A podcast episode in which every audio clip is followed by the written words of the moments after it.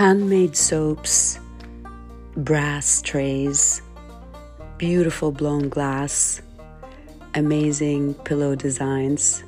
These are some of the things that you find in an old souk in Damascus or Istanbul or downtown Baghdad. These old souks were rich with artisanal work that was created over generations.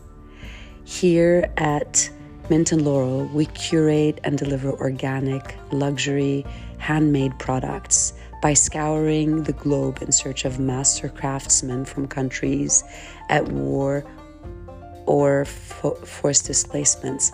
Our artisans, partners, expand from Syria, Lebanon, and other locations. On this podcast, we'll talk.